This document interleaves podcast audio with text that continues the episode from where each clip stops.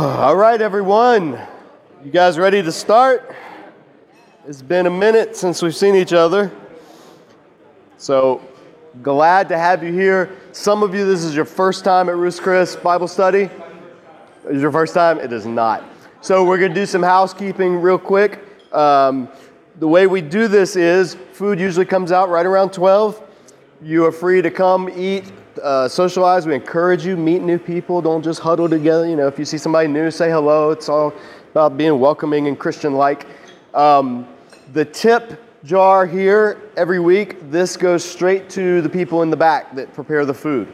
So if you like the food, it's free. You don't have to give anything. The tip lets them know you appreciate it. So people ask, How much should I give? I tell them how much you think it's worth, how much you can afford. If God's blessed you with a lot, give a lot. If you're struggling, give a little. But uh, either way, we're glad you're here. And um, if you, so this all goes to them. I don't see any of this. However, the teaching ministry, we record it each week. We put it in video format and audio format. So you can watch it on YouTube or you can listen to it on whatever podcast platform you use. But that is all on our website, which is discipledojo.org. And the ministry is nonprofit and it's funded entirely by donations. We are always looking for monthly donors. And the, the way you do it is by belt levels. So if you want to be a white belt donor, that's just $10 a month, right? That's less than Netflix. And um, all the way up to black belt donor, which is $100 a month. And everything in between. And then there's red belt, which is 1000 a month, which I'm still looking for one of those, but you never know. Um, but, you know, if you or your company uh, wants to support a nonprofit ministry, we are 501c3, so it's tax deductible. And the outreach that Disciple Dojo does is on Tuesdays. We do this every Tuesday. Teaching ministry, open to anybody. It's not just a men's Bible study. I don't know how that rumor gets spread sometimes, but look around. Um, open to anybody in the area. And then Tuesday evenings, I go and I do a ministry called Refugee Jitsu. And that's where refugee and immigrant kids come to a place called Project 658, and I actually teach them uh, jiu-jitsu, self-defense, anti-bullying, women's safety, that kind of stuff. So it's it's two forms of ministry that this ministry encompasses, and when people donate to Disciple Dojo, you can actually earmark which one you want it to go to.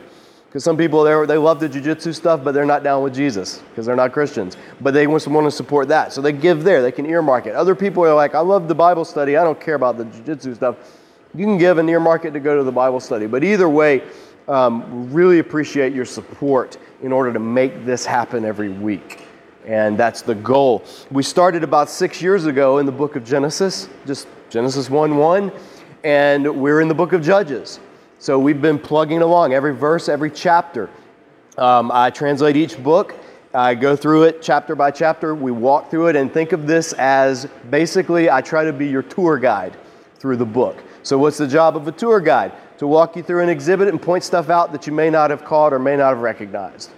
Um, if there's something interesting, point it out. If there's something important, point it out. This Bible study is not tied to any church. There's people here from multiple churches. It's not tied to any denomination. It's not even tied to any theological tradition other than broadly speaking evangelical orthodox. So we've got all kinds of people here.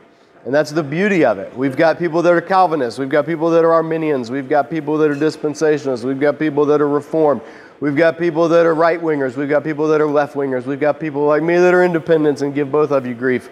Um, we've got the spectrum, and that's how it should be because that's how it is in the kingdom of God. Is we don't always have to agree. So, but as I teach, there. What's that? We already got the peanut gallery yelling. Uh, the point is, everybody that comes is welcome. And we can have unity without uniformity. We can agree on the essentials and disagree on the inessentials. That being said, when we come to passages in Scripture where there is disagreement among Christians, I'm aware of this. And so I try to bring it up and I try to point out which different Christian traditions veer one way or the other. And then if I differ from any of them, I'll try to, you know, tell you if that's the case. But the, the point is to get you into the text. That's the purpose, to get you into the text. And not like a memory verse here or a chapter there, but reading through the story of God's people together at, at big picture. And so you'll hear me all the time you hear me refer back to stuff that we've already talked about in Genesis, Exodus, Leviticus, Numbers, Deuteronomy, and Joshua. Why? Because Judges is going to build on that stuff. Everything builds on what came before. So if you miss those, you're not out of luck. It's all available on the website. You can catch up on the podcast, 30 minute segments. You can do a whole book in like, I don't know, a couple of weeks. But the point is, you're seeing the goal of this study is to get you to stop looking at the Bible as a collection of verses or as instructions for how to have my best life or whatever you want to think of it, and to see it as the unfolding epic of God's adventure in history. God's entire story of cosmic proportions that began with everything but winds its way through a backwater colony uh, of the Roman Empire, ultimately bringing forth the Messiah in, in a stable. So the unexpected, and then from there expanding out worldwide back to cosmic proportions. And so all along there's twists and there's turns, and, and but the Bible's a big picture story. So where we are is we're in the book of Judges. And there's it's impossible to recap everything that's led to this, but I want to today we just want to introduce some concepts that are going to be important as we go through Judges. Now, Judges, let me tell you, Judges is the book that man, other than Leviticus, I don't know if anybody reads Judges. Um, Judges, so few of us actually read the book of Judges. We hear the stories, everybody knows who Samson is. Everybody's seen the movies or the VeggieTale cartoons, or those of you that are really old, the flannel boards. Who remembers flannel boards? Come on, I remember flannel boards, and I'm 41. So, um, but so we've heard these stories. We know people like Gideon, Deborah, Samson, Jephthah, but we don't really know them, I would suggest. We know fableized, sanitized versions of them. But when you actually read this story, and I've spent all summer translating this book, word by word, from the Hebrew, looking at it in context, and I will continue to do so through this study. I just stay a few weeks ahead of you guys. Uh, but you start to see this is not a collection of heroes. These are not the hero. The hero of the book of Judges is God. The enemy, the antagonists in the book of Judges, most of the time, especially as the book goes forward, is Israel. Joshua and Judges is very interesting because Joshua and Judges together form like a diptych, like a two panel picture. And they both somewhat recapitulate the whole history of Israel. What I mean by that is Joshua is basically for the next generation their exodus. Like they died out, they didn't experience the exodus, the generation of Joshua, because they, they were babies or either born in the wilderness. So, what do you have in Joshua? You have parting of the waters, you have a, destroying large armies, oppressive armies, formidable foes, even giants in their eyes. You have God delivering his people and bringing them into their own. So Joshua is like the Exodus 2.0. Judges gives a different picture because Judges is like what happened after the Exodus. What happened after the Exodus? The triumphant Exodus with the song of Miriam and, and, and getting to Mount Sinai and receiving the Ten Commandments and entering into the covenant with God and the people saying, Yes, we'll obey you, yes, we'll obey you. What happens? Golden calf. Apostasy a generation dying in the wilderness in the book of Numbers. See, after the celebration of the Exodus and the joyous triumph in God giving them everything they needed, they went astray. And so that generation experienced what it was like to not be under God's covenant blessings, ultimately dying in the desert. Judges and Joshua kind of do the same thing, but in the land. Exodus all and Numbers all took place outside of the land. Joshua and Judges in the land. So Joshua, they're rescued, they're redeemed, they're saved, and that happens in the land this time for this generation. Judges, we find out, they don't live up to what God has given them. They don't do what God had told them to do politically, militarily, and most importantly, religiously. So the whole book of Judges then is this da- some people say it's like a cycle it's not a cycle it's a downward spiral It's a downward spiral. It starts picking up in Joshua where that Joshua left off. In fact, Joshua was still alive at the beginning of the book of Judges, even though he died at the end of Joshua. So there's dyschronologization, which is where things aren't put in chronological order. Uh, so the author hops back to when Joshua was still alive and when the territories were still being uh, taken over. Remember, Joshua, if you were here with us last year or earlier this year, Joshua, his success, the military success of Israel, was uh, basically like removing the people in power the big Canaanite kings and the warlords and the city states, knocking out the power bases. That's what Joshua's campaigns were. But there still had to be the going into and the taking of the land acre by acre. D Day, VE Day, right? Think of World War II. D Day, Allies land. Once that beach is secured, the war's over. That's the, that's the decisive moment in World War II history on that front. But you still got to save Private Ryan. You've still got to go through and, and, and, and root out the nests of resistance and opposition and all of that stuff. Well, Joshua was D Day. The Allies have landed. The Israelites have landed. They've come into the land. They've taken over. They've, they've destroyed the power bases in the north and in the south. Now, the book of Joshua ended by Joshua saying, Now God's done all this for you. Now go take the land and continue, finish the work that He's called you to do and He's enabled you to do. And don't be afraid of what you see because think of what He's already done. And so that was the charge. And then Joshua died. Well, Judges picks up now in that moment, in that general time period. And it's going to hop back into the tail end of Judges. And you're going to read again, like we read about Othniel, who was Caleb's younger brother, uh, Caleb's relative, brother, cousin, maybe nephew, we don't know. But you, we're going to read about him and that account that we already read about in Joshua of how they took the area of Hebron. And then we're going to read about uh, the Joshua's death. Again, it's going to recount that because it's giving you, it's basically the opening of Judges is catching you up to speed. It's recapping. And then the heart of the book of Judges, around chapter 3, all the way through chapter 16, is going to be this downward spiral. It's going to be a pattern, and it's going to be very distinct. You'll see it as we go along. The people are given everything deliverance, salvation, a charge to take the land, a charge to be God's people and live in covenant with Him. And they're going to not do it. And they're going to embrace idolatry. And that's going to be the thing that, is, that, that characterizes the period of the judges. It's not like Israel rejects God. This is the thing you're going to see. They never reject God, they never say, Yahweh is not our God. They just make a Yahweh in their own image, actually, in Baal's image.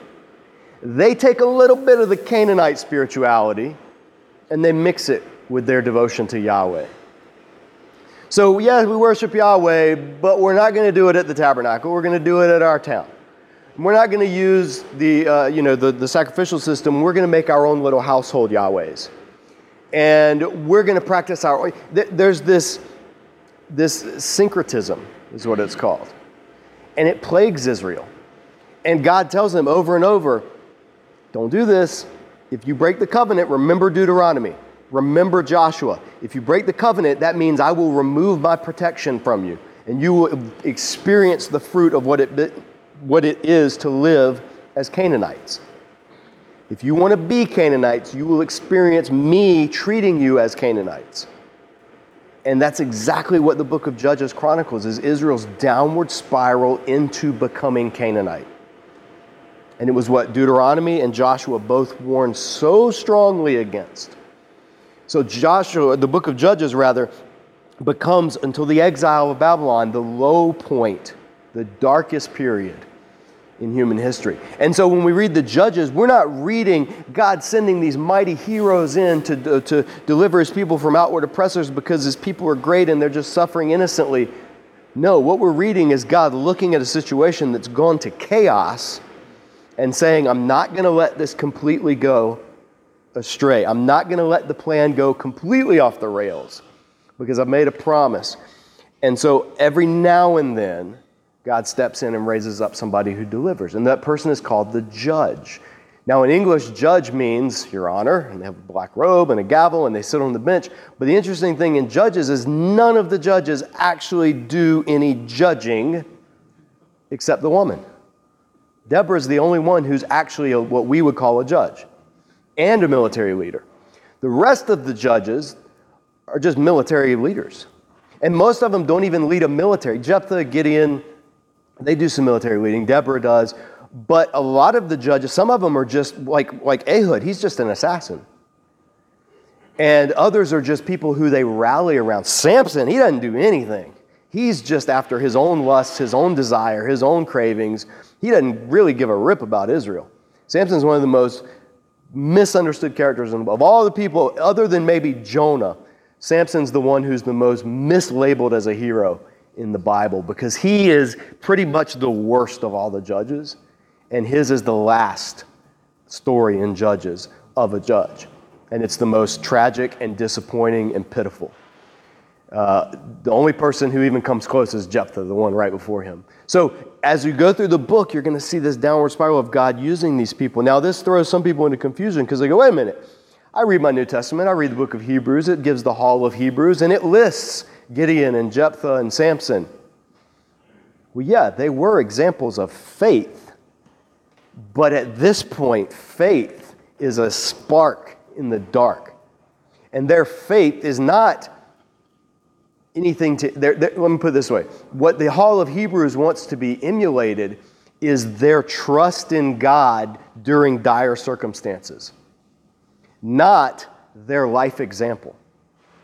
They're, they're held up as virtue, as, as symbols of faith, only for very specific purposes. They had faith. By, if you read the section in Hebrews, it says, by faith, God did this. By faith, they did this. By faith, this happened. And it's true, by faith. And he says, and there's, I don't even have time to tell you of all the others. And he rings off a few of the names of the judges. And the point is, yes, there was faith involved, but it was not a, a, a stamp of approval for their character or their life in general. I mean, even King Saul did great things at the beginning. So we have to be careful of that, of, of, of lionizing these judges as all being paragons of virtue. Yes, God raised them up. Yes, they led the people. Yes, there are things in their lives that we can see that are worth emulating, but there are way more things in their lives that are put there as negatives, what not to do, as a warning of how not to be. And so during this time, what's going on, and we'll talk maybe a little more about this next week, but what's happened is so it's, it's a, a, a generation or two after Israel has left Egypt. Egypt is still a superpower. I mean, other than Israel leaving, it's not like Egypt was annihilated. So Egypt is still the superpower. This is maybe in the 1200s BC, 1400, 1300, 1200s, all the way up to 1000 BC. 1000 BC is King Saul, King David time, roughly. These are ballpark figures. Um, so we're in that period of about 1400. Some scholars would say 1200. That's a debate based on when the Exodus happened. It doesn't really matter for this purpose. But we're in that period between the Exodus and Israel becoming a monarchy under Saul, David, and Solomon. And so that period of time was very chaotic. Israel's entering into the land. And at that time, the land was dominated, as we've seen last, this, earlier this year in Joshua, by these city states that each had their own king. The word king in the Bible just it can mean anything from like King Solomon or Pharaoh to a guy that owns this little city state on a hill and calls himself king. It's just a title for big man, for ruler, for chief. And so Canaan is dominated by these kings that are vying for power. And we know this because of the Amarna letters, just like 300 clay tablets that were discovered that were unearthed with correspondences between these different kings and Egypt, asking Egypt to protect them from each other. Like Egypt, big brother, hey, he's being bad, come swat him down, right? Calling on Egypt to come do some discipline. And also asking for protection against different groups of people that are kind of wild that don't really fit into any of their city states. And they called them the Hapiru. And these Hapiru, some people earlier generations said that's the same as Hebrew. He's talking about the Hebrews that are coming in. Not really. Hapiru is probably more likely a general term that just kind of means like what we would call barbarian or, or wild person or uh, savage or something, just, just wanderer, nomad. But that would have described the Hebrews as well under Joshua coming in.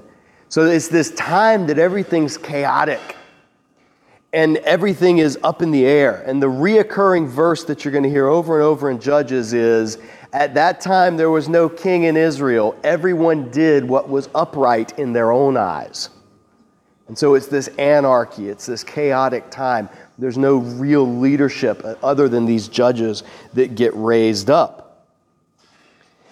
So the book is going to begin this big picture stuff. We'll get into the details next week, but big picture stuff. The book begins with two chapters that are two interludes or two uh, introductions.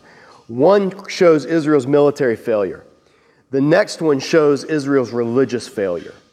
Then you have the bulk of the book, chapters 3 through 16, that give this, the downward spiral. And then the book ends, chapter 17 through 21, like it began with an inverse section. You have a section about Israel's religious failures, and then bookending it, you have the final chapters about Israel's political military failure. And so there's a pattern, a structure to the book where it starts one way and it ends looking back. So it's not haphazard, it's not random. When you read the end of Judges, I just translated it this weekend, the last few chapters are the most sickening chapters in the Old Testament by far. And nothing good is going to happen in them. Nothing to be emulated, nothing of virtue is going to happen. And the book of Judges is going to end leaving the reader going, when will a king or someone rise up that will make sense of all this mess? And then there's going to be a little interlude with the book of Ruth about something that happens during this time period of the judges that will give rise to exactly that the king who will come and actually bring some order to Israel.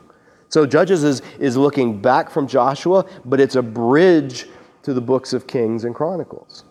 You know, Samuel, Kings, and Chronicles. And so that's where we find ourselves when we're reading this story.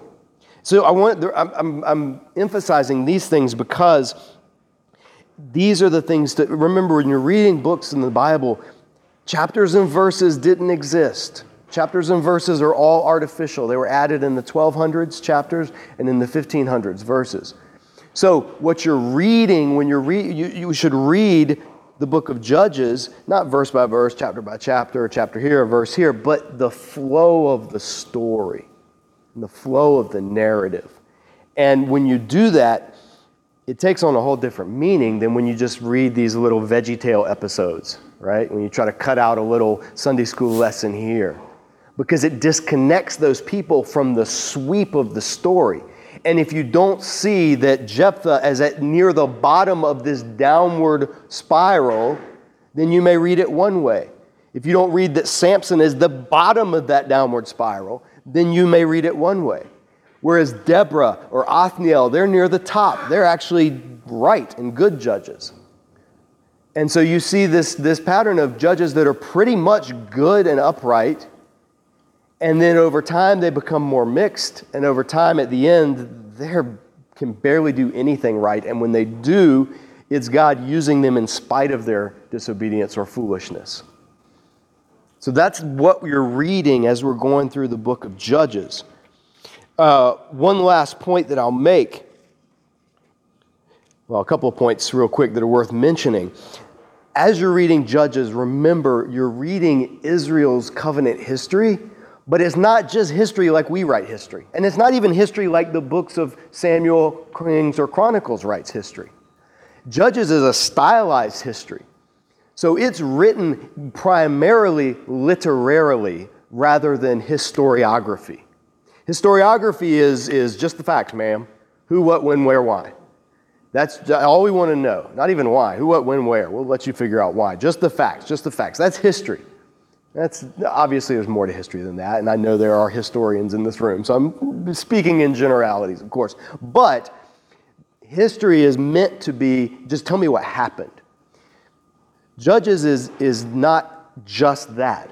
Judges is in the Hebrew Bible, Judges, see, the English Bibles, we have the Torah, then we have the historical books. That's how they're labeled in English Bibles.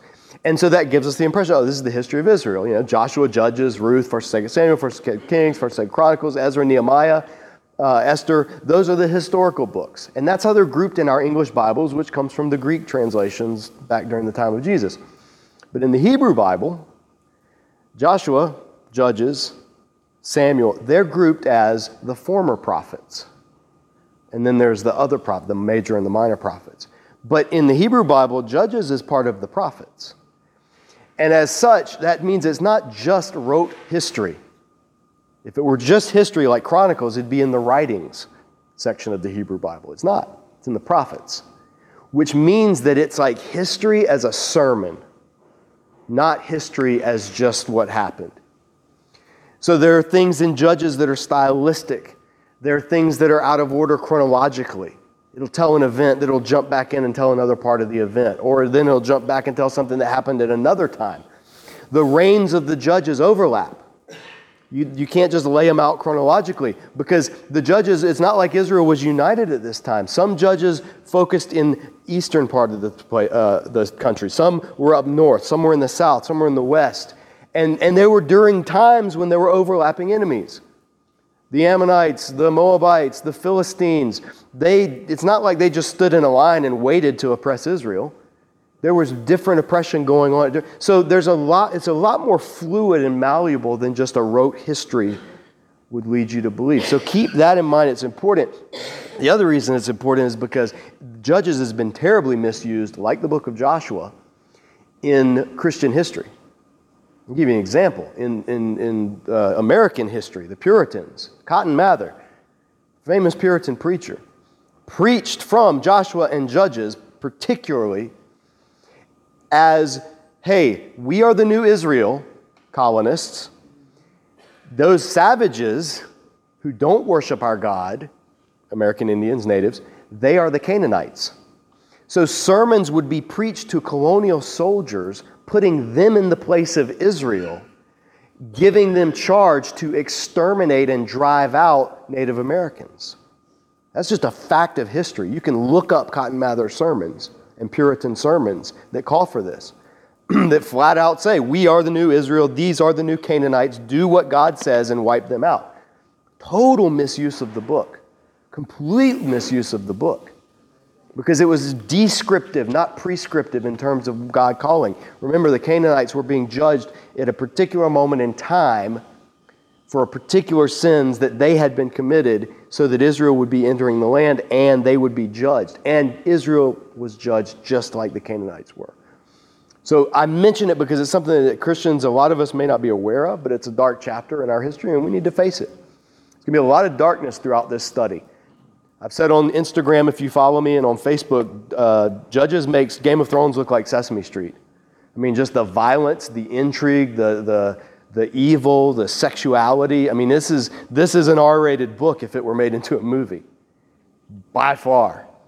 Um, and yet, what does it possibly have to say to us today? And why would God allow something this grotesque in His scriptures? Well, I'm going to end with a quote from a friend of mine Daniel Block. I spent an afternoon with him up in Wheaton one time when I was looking into PhD work, and he wrote his commentary on Judges and Ruth. I highly recommend this commentary in particular, by the way, if you're looking for something to read as we walk through together. But in his section on the relevance of the book of Judges today, and we'll end with this, he says, Hebrews 11:32 has exercised a profound and pervasive influence on the history of Christian interpretation of the book of Judges. With a hermeneutic that tends to read the Old Testament in light of the New, to this day, many readers understand the book as a collection of stirring tales of the exploits of genuinely virtuous heroes, mighty men of God. These personalities are held up as models after whom Christians should pattern their lives. It's indeed true that all believers are called to live a life of faith, and that faith, without faith, nothing can accomplish for God. But this evaluation of the primary judges, at least, is much too positive, especially when we allow the author of Judges to speak for himself. The primary significance of the book for the modern reader, especially Western Christians, lies in a different direction. Here's the key. Earlier, talking about earlier in the commentary, it was mentioned that the central theme of the book of Judges is the Canaanization of Israel. Herein lies the key to the relevance of this ancient composition for North American Christianity. For, like the Israelites of the settlement period, we have largely forgotten the covenant Lord and have come to take for granted his gracious redemptive work on our behalf. Like the ancient Israelites, we too are being squeezed into the mold of the pagan world around us. Evidences of the quote, Canaanization of the church are everywhere. Our preoccupation with material prosperity, which turns Christianity into a fertility religion our syncretistic and aberrant forms of worship, our refusal to obey the Lord's call of separation from the world, our divisiveness and competitiveness, our moral compromises, as a result of which Christians and non Christians are often indistinguishable, our male exploitation and abuse of women and children, our reluctance to answer the Lord's call to service, and when we finally go, our propensity to displace thy kingdom come with my kingdom come. Our eagerness to fight the Lord's battles with the world's resources and strategies. Yikes. Our willingness to stand up and defend perpetrators of evil instead of justice. These and many other lessons will be drawn from the leaves of this fascinating book as we proceed. And that is the key of what we're going to look at over these next few months as we go through Judges is we're going to see what it has to say to us not by the judges being heroes that we all emulate but by God working even in such a mixed up, downward spiraling culture to bring redemption because he stays true to his nature even when his people don't. And there's lessons in that for us today. But we are two minutes over. Yikes. We got to go have a great week. Come back next week. We're going to kick it off. If you haven't subscribed to the podcast or the YouTube version, uh, go to Stitcher, go to SoundCloud, go to iTunes, go to YouTube, subscribe. Even if you don't listen, just subscribe. It helps me out. Um, and tell your friends. I'm going to have some cards here that have information about this study. I'm going to put them right here on the table. Grab some, take it with you. Invite people to come with you next time. All right? Looking forward to it. Everybody have a great week.